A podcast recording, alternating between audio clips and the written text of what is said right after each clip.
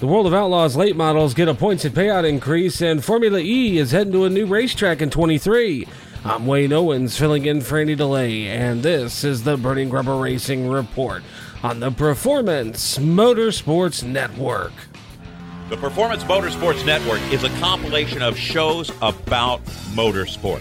From technical to controversial to just fun, everything you like about racing and gearhead stuff is right here. The Performance Motorsports Network. Tell your friends about it.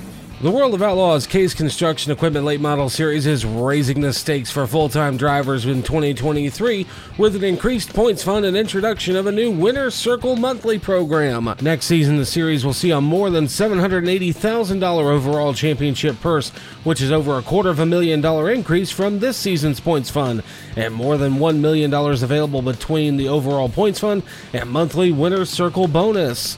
The Winner's Circle program pays $2,500 a month to each of the top 12 full time drivers from February to November, meaning if a contracted driver runs the entire season and maintains a top 12 points position, they will earn an extra $25,000 by the end of the season. How cool is that? Plus, Formula E lands a new racetrack in 2023.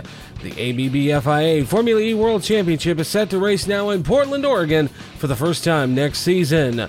Following approval at the FIA World Motorsport Council meeting on Wednesday, the event will take place on June 24th. The Portland race will be the 12th in the updated Season 9 calendar of 16 races in 11 different cities, which also includes championship debuts in Hyderabad, India, Cape Town, South Africa, and Sao Paulo, Brazil.